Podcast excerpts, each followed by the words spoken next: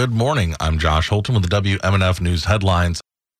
The Manatee County Commission is delaying moving forward with a project to house veterans. W M N F's Chris Young reports that earlier this month they heard the proposal to use county-owned property for affordable housing. The plan would have created a minimum of one hundred twenty units of affordable housing for veterans.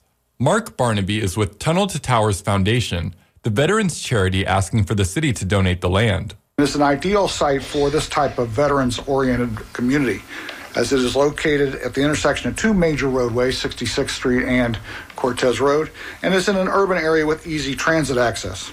However, some commissioners were hesitant, including Republican District three Commissioner Kevin Van Ostenbridge. The housing would be in his district, and he was concerned about potential drug use from the veterans. He worried it would spill over into his community. These are my concerns. Do I want to help these people? Yes, absolutely. But I need to protect the residents in the community that live around there, taxpayers that live around there. The board voted to delay the hearing for up to six weeks in order to host a town hall meeting to seek feedback from residents. George Cruz represents District seven at large. How many discussions are we going to have, or have we had, about other projects? None. But this one conveniently needs to have town halls before we can we can approve this being passed over. The town hall happened last Saturday. Van Ostenbridge labeled the meeting on Facebook as a town hall on a, quote, West Bradenton homeless shelter. Many residents commented on the post, calling the title misleading. For W M N F News, I'm Chris Young. There are two prescribed burns scheduled this morning in the area. The Southwest Florida Water Management District tweeted today that if conditions permit, they will conduct a two hundred ninety acre prescribed fire at Green Swamp West Preserve and a two hundred acre fire at the Cernova Tract of the Starkey Wilderness Preserve. An update to a missing child alert in Polk County. Family members last heard and checked on a young boy around one a.m. A family member noticed the front door of the residence wide open at approximately two forty-five a.m. and the child was nowhere to be found in the home. About an hour ago, detectives located the boy, who was found safe and sleeping on a neighbor's porch less than half a mile from where the family was staying. He was returned safely to his family. Some of the metro areas that have seen the highest rent increases in the nation since the start of the pandemic are right here in Florida, including Tampa and Miami. State lawmakers passed the Live Local Act this past legislative session to try and address the issue. Elizabeth Strom is with the University of South Florida School of Public Affairs. Speaking Friday on the Florida Roundup, Strom said cities like Tampa need to literally grow up to tackle housing affordability. We have so many areas where you can only build single-family homes, and those may be areas where townhomes or garden apartments would be the appropriate housing style, especially if they're near commercial corridors and if they're near work and school. Strom said the new law could make it easier to build in commercial industrial areas, but it has not done much to force local governments to rethink single-family zoning, which is what makes up most of residential areas. According to the Tampa Bay Times, Pinellas County's transit agency is considering an early fare implementation on the Sunrunner Rapid bus route, which has been free to ride since its inception. The move comes as wealthy residents pressure the agency to keep houseless people out of their communities. The Pinellas Suncoast Transit Authority already planned to charge regular fees beginning in November at the conclusion of the downtown Saint Petersburg to Saint Pete Beach route's first year. But the authority's board members could vote tomorrow on a move to move up that timeline. But it has nothing to do with making more money.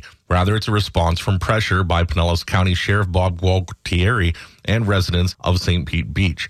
They say the fare-free bus service has also been popular among houseless people. Residents of one of the county's wealthiest neighborhoods depict those riders as being potentially violent. In reality, officials said they're mostly getting in trouble for panhandling or sleeping on the beach. One option the board will weigh tomorrow is to just start charging full fares earlier in the year. Another option is to add a fifty cent fare just on the beach-bound routes of west of downtown.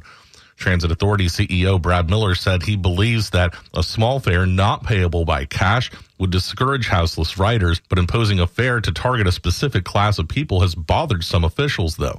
Transit Authority board member Vince Cox called it redlining, and it's also said in an interview, quote, "It doesn't sell a good image to the public. That's how we're trying to deal with the houseless situation, where they can't ride public transportation where everyone else can," unquote. Former Miami Congresswoman Debbie Mucarsel-Powell, a Democrat who told W L R N she is running to unseat Republican Florida Senator Rick Scott next year, Florida is considered a solid red state these days, but Mucarsel-Powell says she believes Scott is vulnerable because of what she calls his support for, quote, extreme measures and Florida's new ban on abortion after just six weeks of pregnancy. I continue to firmly believe that Florida is a bright purple state. Everyone that I talk to, it, they have the same concerns, whether it's the rise of costs in housing, the affordability crisis, whether it's safety and security, the issue of gun violence. Seniors that live here, they're extremely concerned with the proposed cuts to Medicare and Social Security. Senator Scott this year did issue a spending reduction plan that included Medicare and Social Security. He later backed off and said he never meant to target those programs. In twenty eighteen, Mucarsel-Powell, who was born in Ecuador, became the first Latina Democrat elected from Florida to the U S House. She lost her seat two years later. Governor Ron DeSantis' appointees to a board that oversees Disney World's governing district have launched a battle against the company on a new front, free passes and discounts for employees. Board members are already involved in two lawsuits with Disney. In the latest incident, board members of the Central Florida Tourism Oversight District submitted a complaint to the state inspector general yesterday. They claim that the millions of dollars in season passes, as well as discounts on hotels, merchandise, food, and beverages that their Disney-supporting predecessors provided employees of the governing district, amount to unethical benefits and perks.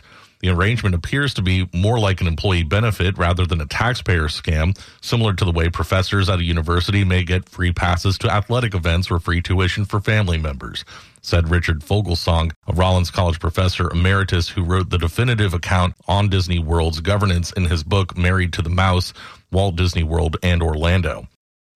It is warm and fair in the Tampa Bay area, highs today in the mid nineties and a ninety-nine percent humidity, overnight lows in the mid seventies. A mostly hot and sunny week ahead. I'm Josh Holton with the W M N F News Headlines on eighty-eight point five F M and the W M N F app. This is The Scoop, recorded at W M N F Tampa.